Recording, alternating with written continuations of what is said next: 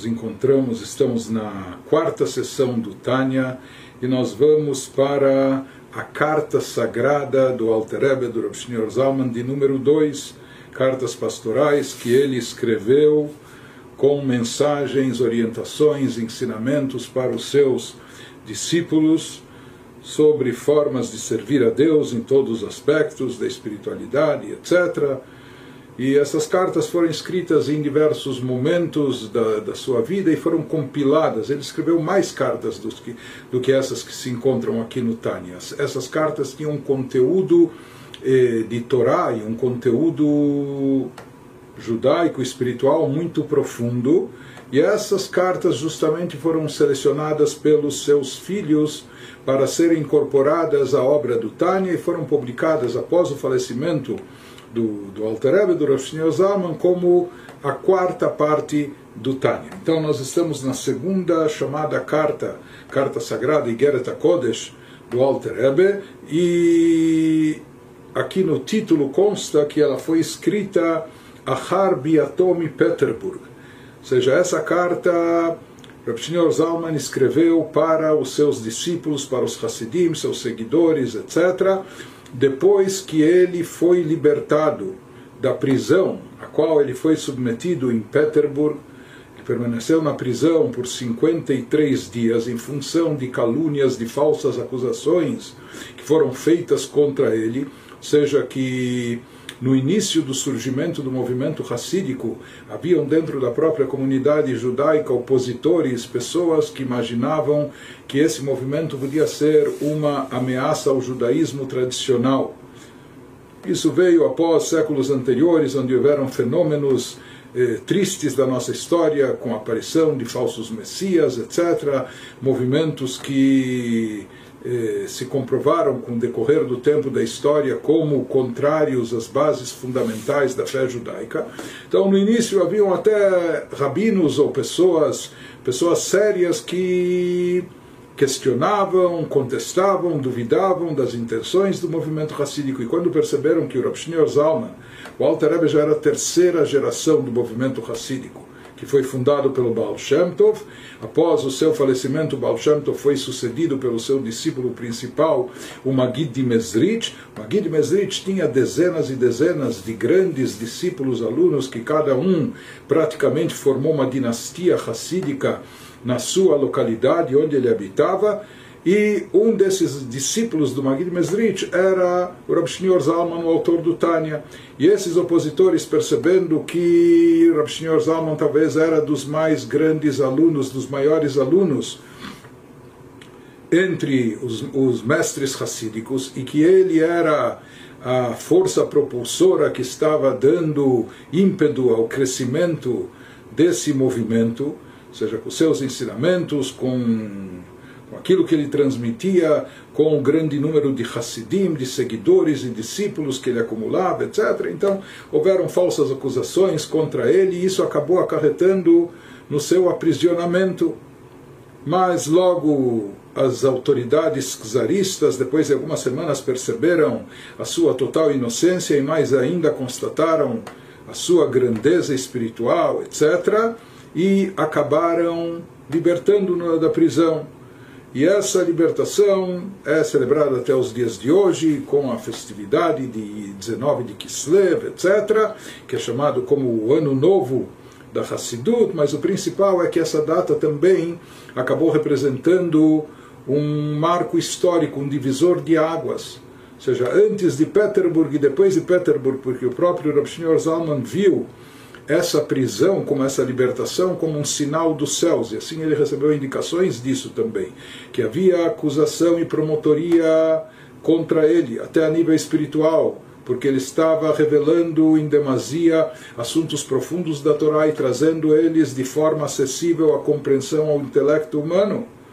E depois da sua libertação, foi comprovado, ou seja, essa libertação física dele comprovou que o seu caminho era adequado e que foi endossado pelos céus e foi permitido a ele não só prosseguir com os seus ensinamentos, continuar transmitindo os ensinamentos profundos da Torá de forma acessível à compreensão humana, mais do que isso, foi liberado a ele a possibilidade de intensificar mais ainda, aumentar essa difusão e propagação. Mas é claro que esse momento que o Alter foi preso, isso causou uma grande tensão entre os Hassidim, entre os seus seguidores e os seus discípulos, e sem dúvida alguma, a sua libertação foi motivo de grande festa, de grande celebração e comemoração. Eles saíram vitoriosos em todas as instâncias sobre os seus oponentes, sobre os opositores. Eh, logo que ele foi libertado, após a sua saída, após a sua volta de, eh, de Petersburg, onde ele foi, onde ele foi preso, onde ele se encontrava preso, ele escreve uma carta para as comunidades racídicas e nessa carta ele transmite ensinamentos importantes para todos nós, ou seja, qual deve ser a postura e qual deve ser a atitude de um Yehudi quando ele é agraciado por Deus com uma bênção especial, ou seja, quando Deus lhe manda graças e bondades, como é o que aconteceu aqui com Alter Ebe, que ele corria risco, etc., mas Graças a Deus ele foi liberado e foi liberado não só sem acusações de culpa, pelo contrário, ele ainda saiu fortalecido de todo esse episódio, o movimento racídico saiu reforçado, etc. Mas aqui havia um certo receio que os seus discípulos, os Hassidim, que estavam tão tão ofendidos, tão ultrajados por essa iniciativa que veio de dentro da comunidade judaica, de judeus ortodoxos, que geraram essas calúnias e falsas acusações que acabaram causando a prisão do seu mestre, do Alter Rebbe, do Rosh Zalman, sem qualquer culpa, etc.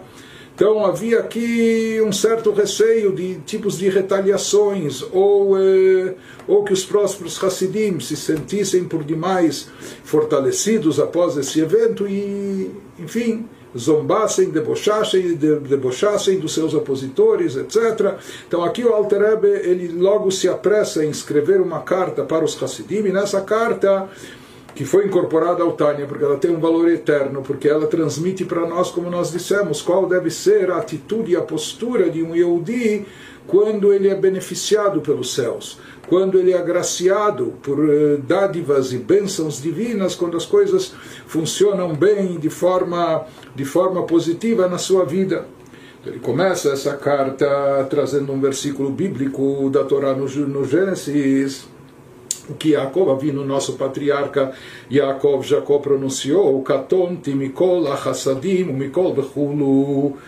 Eu me sentia pequeno, eu me tornei pequeno diante de todas as benevolências que Deus fez para comigo, que Deus concedeu a mim, e toda a verdade, ou seja, Mikol Achassadim, Mikol Emet, Deus agiu comigo de forma verdadeiramente eh, beneficiosa mas o que significa isso?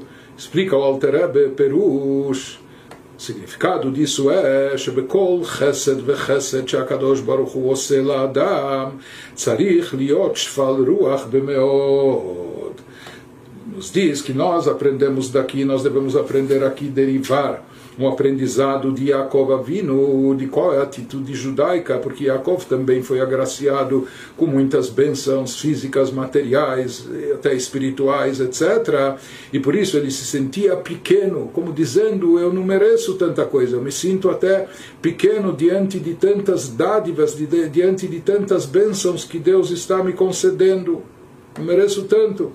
Ou seja, ele diz que em cada bondade e bondade que Deus concede, que Deus faz para uma pessoa, isso deve causar com que a pessoa se torne mais humilde, mais modesta, que ela se, se sinta menor, se sinta uh, mais insignificante.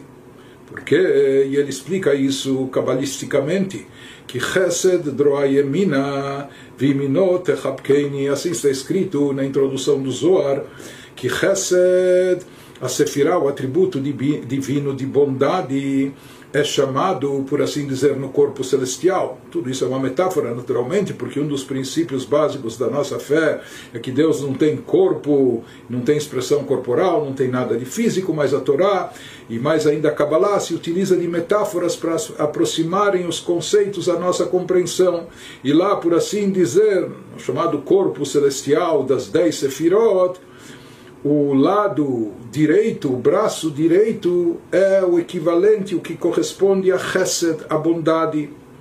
Viminot Echabkeini, e assim está escrito no Shirashirim, no Cântico dos Cânticos, que com sua destra, com sua direita, com sua mão direita, seu braço direito, ele me abraça. Isso significa o quê? Shei Bechinat Kirvat Elokim Mamash Beyeter Seet Milifnim. Seja, por vezes Deus se manifesta através do seu atributo de bondade, o que está evidente naquele momento, naquela situação ou para aquela pessoa, é uma expressão da bondade divina. Como se Deus estivesse estendendo sua destra, sua mão direita, que corresponde à bondade, e com isso aproximando a pessoa, assim como se fala Viminó Tehapkeini, com seu braço direito ele estava me abraçando. O que, que é um abraço? É aproximar a pessoa amada a nós mantê-la, retê-la próxima de nós. Assim também existem essas situações onde se revela a graça divina para a pessoa, onde, por assim dizer, Deus, com o seu lado direito, seu braço direito, entre aspas, que é o atributo de Chesed, bondade, está manifestando bondades reveladas para nós, está nos mostrando benevolência e com isso está nos aproximando dele, está mostrando proximidade para nós, o quanto nós somos queridos, caros a ele, por isso estamos próximos perto dele. Mais do que já nos sentíamos e nos encontrávamos anteriormente. Ou seja, em outras palavras, ele nos diz que quando Deus faz algo de bom e positivo com a pessoa, isso significa não apenas que Deus está emitindo bênçãos para ela, mandando do seu fluxo divino para essa pessoa. Mais do que isso, se fala que isso é uma expressão de proximidade de Deus, de um carinho especial, ou seja, que Deus está aproximando essa pessoa, como nós explicamos a metáfora do abraço. E a pessoa tem que refletir sobre isso, a pessoa tem que pensar: puxa, é, Deus está me aproximando de forma especial. Se Ele está me mandando tanta coisa boa, é porque com isso Ele está me trazendo mais próximo dele. E o que, que isso deve desencadear na pessoa? Que reação?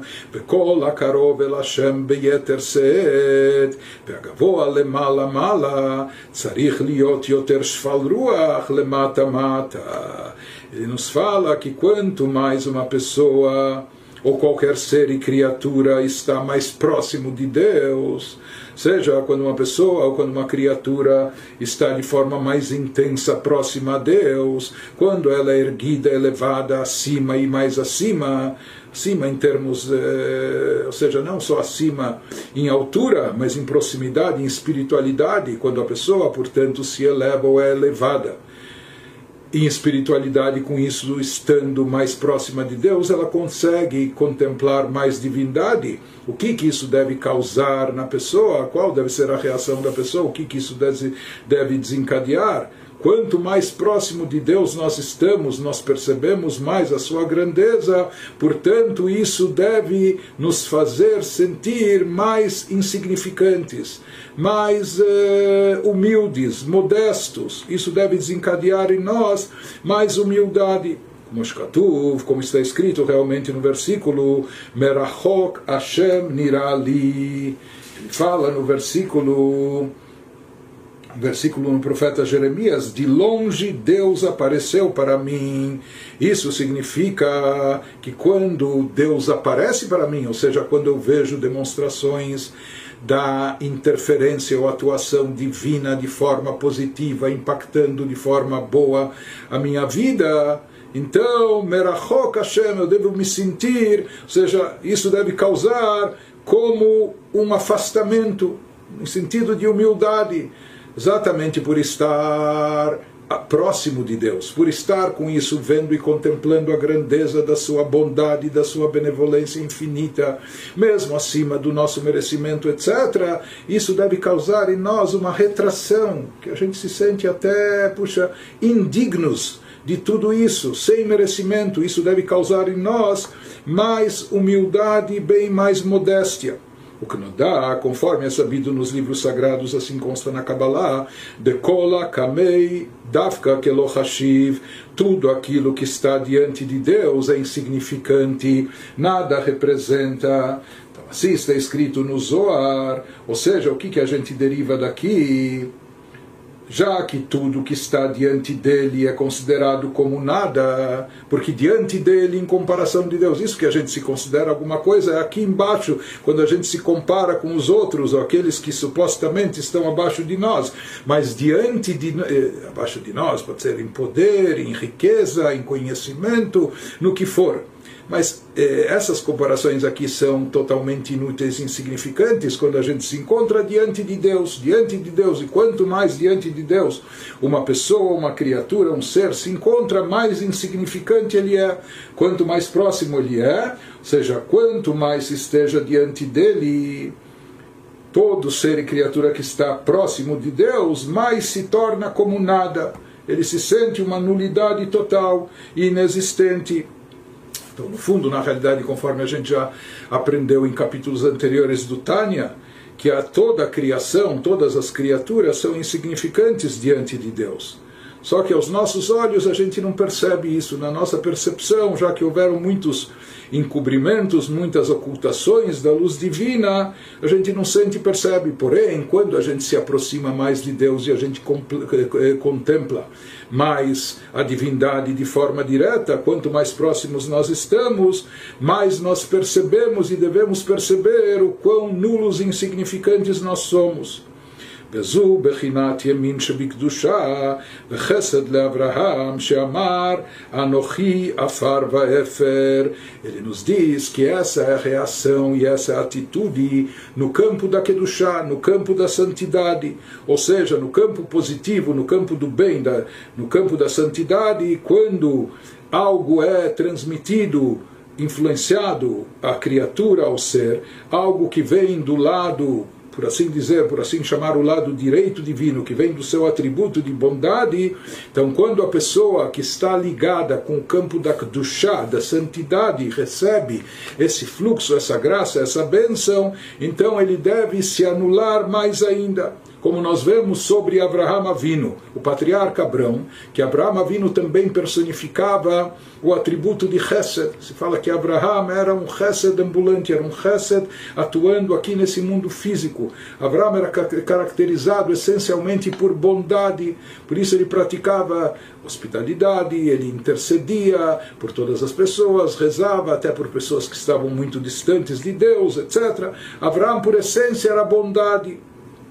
E Abraham, exatamente, ele era bondade, ele atraía bondade, ele recebeu graças e bênçãos divinas. É? Nós sabemos que Abraão está associado com bondade do versículo que fala Titen emet le Yaakov, chesed le Abraham. Quando se fala Deus conceda verdade para Yaakov e bondade para Abraham. Abraham está associado com bondade. E o que dizia e afirmava Abraham, como ele. Então, isso é o que diz o versículo, esse versículo está no profeta Michá, eh, Micaías, o Senhor conferiu verdade a Jacob e benevolência a Abraham.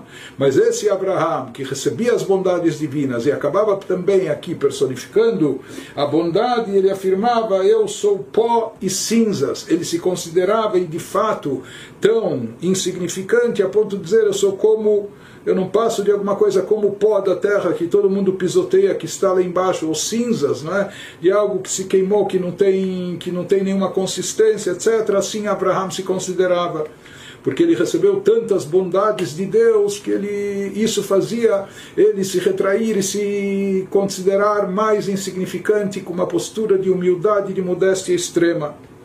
Ele nos diz essa explicação, portanto, do Katonti Mikola Hassadim. Também essa frase que eu me sinto pequeno diante de todas as bondades, que foi pronunciada pelo terceiro patriarca, por Yaakov.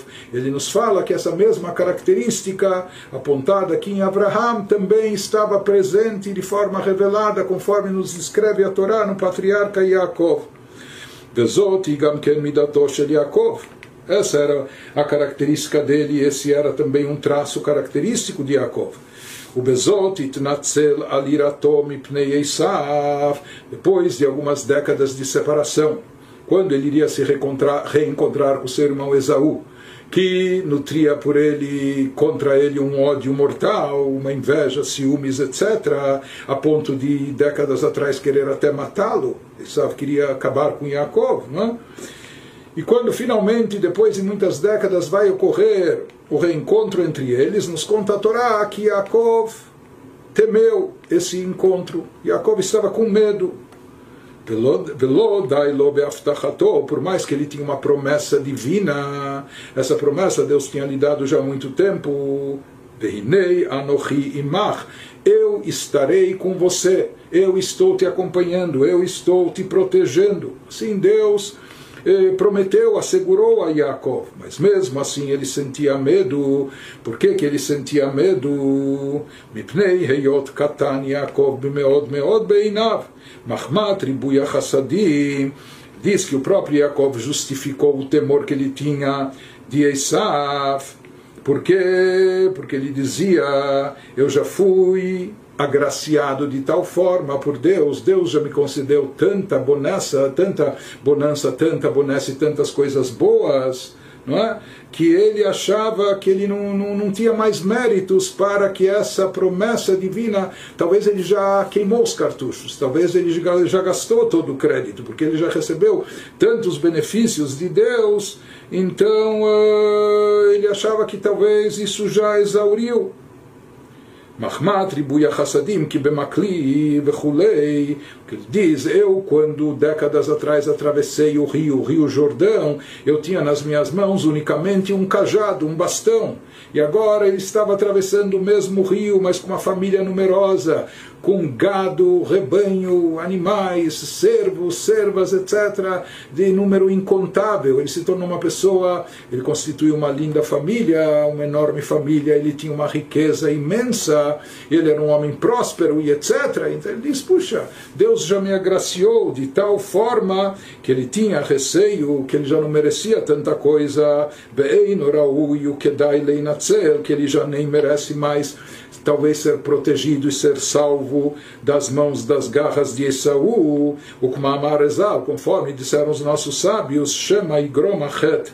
Falava, talvez eu cometi pecados nesse meio tempo e eu já perdi o direito dessas bênçãos, dessa proteção, ou eu já não tenho, já não possuo mérito para merecer todo esse acompanhamento divino. Aos seus olhos ele via como se ele tivesse pecado e, portanto, ele já não era mais merecedor dessa bênção de, de, de proteção. Ou seja, em outras palavras, Jacob Avino também foi agraciado por Deus com inúmeras bênçãos. E o que que fez isso Yaakov sentir? O que que isso fez Yaakov sentir? Um, um sentimento, uma atitude de quanto ele era pequeno, do quanto ele era eh, insignificante, ele sentia isso, por isso ele falou: Catonte, eu sou muito pequeno, Mikola Hassidim, diante de, de todas essas bondades que Deus está me concedendo. E mais ainda, ele receava que talvez ele cometeu falhas, pecados, etc. E portanto, ele não, não, não tinha méritos para fazer jus a tudo isso. Então, tão pequeno ele era aos seus olhos que ele achava que até em termos espirituais, na verdade, Jacob estava, acima de qualquer pecado, mas na sua humildade e modéstia ele achava que ele não cumpriu todas as suas obrigações diante de Deus. Então essa é a atitude que ele nos diz do campo da Kedushah que está aqui representada na pessoa de Abraham Avino, na pessoa de Yaakov Avino, que disse esse versículo, estou pequeno diante de todas as bondades. Então nos explica o Alter Ebe que essa é a postura e a atitude de um Yehudi no campo da Kedushá, quando Deus lhe manda bênçãos, quando ele é agraciado, quando ele, enfim, quando as coisas vão bem para ele na vida. Já no lado oposto, contrário a Kedushá, santidade, qual é a reação, qual é a atitude? Já no lado contrário, como é sabido que Deus criou no mundo tudo de forma equilibrada para que houvesse livre-arbítrio, então tudo que existe no lado de bem tem o seu correspondente no lado negativo. Então também existe o Chesed, também existe bondade que é concedida para o lado oposto a Kedushá, que isso é chamado o Ismael, Chesed de Klipá, Ismael, Ismael, que também era filho de Abraão, que saiu de Abraão, saiu de Abraão, saiu do caminho de Abraão, mas ele era é, sanguineamente filho de Abraão, mas ele é considerado Chesed do lado de Klipá. Klipá é o campo oposto a Kedushá, Klipá significa casca, aquilo que obscurece que oculta, que encobre a divindade e a espiritualidade. Então, qual é a reação no, no lado oposto, quando ele é agraciado, quando ele é abençoado, quando ele cresce e prospera? quando ele se engrandece em poder, em riqueza, no que for, kol she'achesed gadol hu olech vegadel begova verochav libo. Então ali a reação é exatamente o oposto, é o contrário. Quanto mais benevolência é dada a essa pessoa, por exemplo, era dada a Ismael, mais ele cresce em orgulho, arrogância e autossatisfação, mais ele fica satisfeito consigo próprio, mais ele fica arrogante, mais ele se sente importantíssimo, etc. Não é? Então se fala que Ismael ele era derivado, ele saiu de Abraão. Ou seja, assim como Abraham era o lado de Chesed, de bondade, porém no campo da Kedushá, da santidade, Ismael representava, Ismael representava Chesed, mas no lado da Klipá, no no lado oposto. E esse lado oposto que se opõe a Kedushá, a santidade, quando ele recebe bênçãos divinas, às vezes ele até ignora que essas bênçãos sejam, sejam divinas. Às vezes atribui a si próprio, achando que minha força, meu poder, minha capacidade que me levou a tudo isso. Isso, ao invés de despertar na pessoa mais humildade e modéstia, essas bênçãos despertam exatamente o oposto, o contrário, torna a pessoa mais arrogante, mais altiva, mais orgulhosa, mais cheia de si nos diz, esse é o problema, que no campo da clipá das cascas que encobrem sobre divindade e espiritualidade, a pessoa não sente, não, ela ignora que as bênçãos são provenientes, vêm de Deus. Né? E a pessoa imagina que foi ela que conquistou essas coisas, foi ela que obteve, etc. Por isso, ele se acha mais, ele se autoconsidera, ele fica mais orgulhoso e acaba aumentando também a sua altivez, sua arrogância. Por isso ele nos diz, ou às vezes pode acontecer mesmo quando a pessoa ela sabe que recebe essas bênçãos de Deus, mas talvez ela esteja imaginando na sua petulância, na sua arrogância, se Deus está me mandando isso é porque eu realmente mereço, porque eu sou bom, porque eu sou especial, porque eu sou escolhido, etc. Não é? Que isso também é uma arrogância, isso também é petulância. Não é? Então ele nos diz que essa reação é a contrária do chá ao campo da santidade. No campo da santidade, quando se recebe algo de Deus, quando a pessoa é agraciada, tem bênçãos, isso deve levá-lo a se tornar cada vez mais modesto, cada vez mais humilde. Isso que ele prossegue, o Alter nos diz, o Lezot, por isso, concluindo a sua carta, ele vem, depois dessa benção que ele recebeu de ser libertado, e com isso, o, isso possibilitou um incremento muito grande do movimento racídico, etc. O Lezot, Bati Minamodim Modarabá, Lichlalutanash, por isso ele fala, eu venho aqui transmitir algo que eu quero que seja divulgado entre todos os, uh, todos os discípulos, todos os seguidores, todos os Hasidim, etc. E no que, que consiste, qual era a mensagem aqui do Alter Rebbe?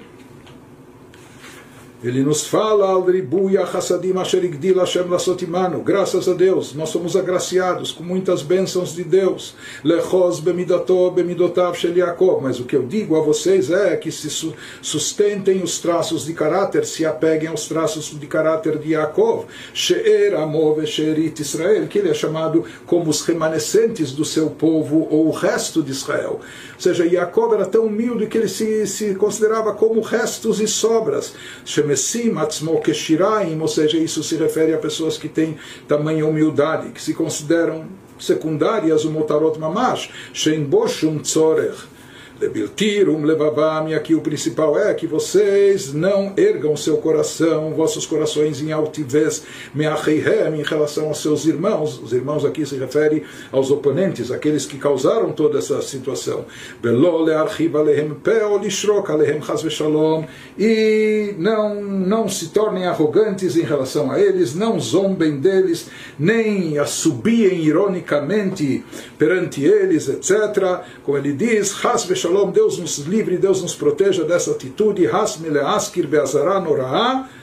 ele diz que isso seja evitado a qualquer custo. Então, só concluindo aqui, nos diz o Alter Ebe que ele recomenda enfaticamente a todos os Hassidim eh, não retalharem, não, não polemizarem, não entrarem em discussão, não zombarem dos seus opositores, mesmo quando eles saíram aqui vitoriosos, e não, enfim, não caçoarem deles, etc. Pelo contrário, ele fala, Deus nos livre de, dessa atitude. Pelo contrário, rucham velibam. O que eu sim recomendo a todos e o que eu peço a todos é permaneçam com uma atitude de humildade, de modéstia.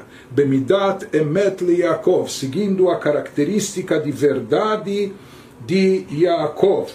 Ou seja, ele nos diz que isso seja que eles, todos os Hassidim, devem rebaixar seu espírito e coração diante de cada homem, de acordo com o atributo de verdade para Yaakov. Inclusive, eh, os mestres hassídicos posteriores ao Alter disseram que quando ele colocou essas palavras aqui nessa carta, ou seja, que aqui ele exigia dos Hassidim essa atitude, mas de verdade, humildade e modéstia, de forma genuína, de forma autêntica.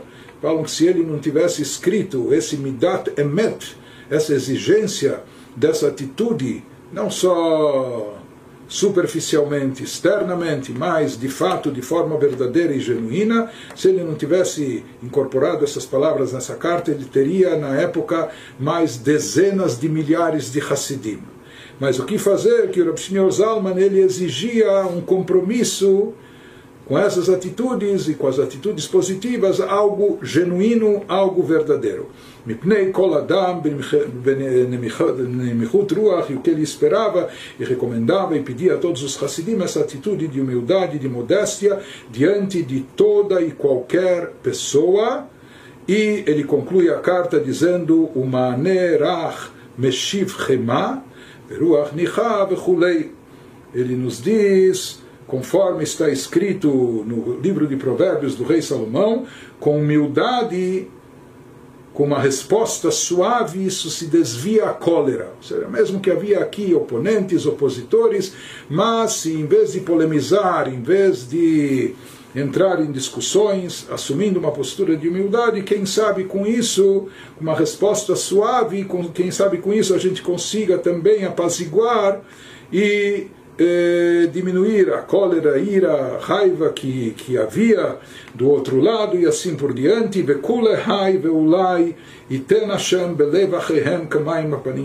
Ele nos fala, e quem sabe por meio de tudo isso, talvez Deus coloque também no coração desses oponentes, desses opositores, uma resposta conciliatória e amorosa nos corações dos seus irmãos porque seguindo aquilo que diz o versículo, assim como as águas refletem o semblante de uma pessoa, certo? Tem esse efeito espelho, da mesma maneira se diz que entre os corações das pessoas existe o efeito de reciprocidade.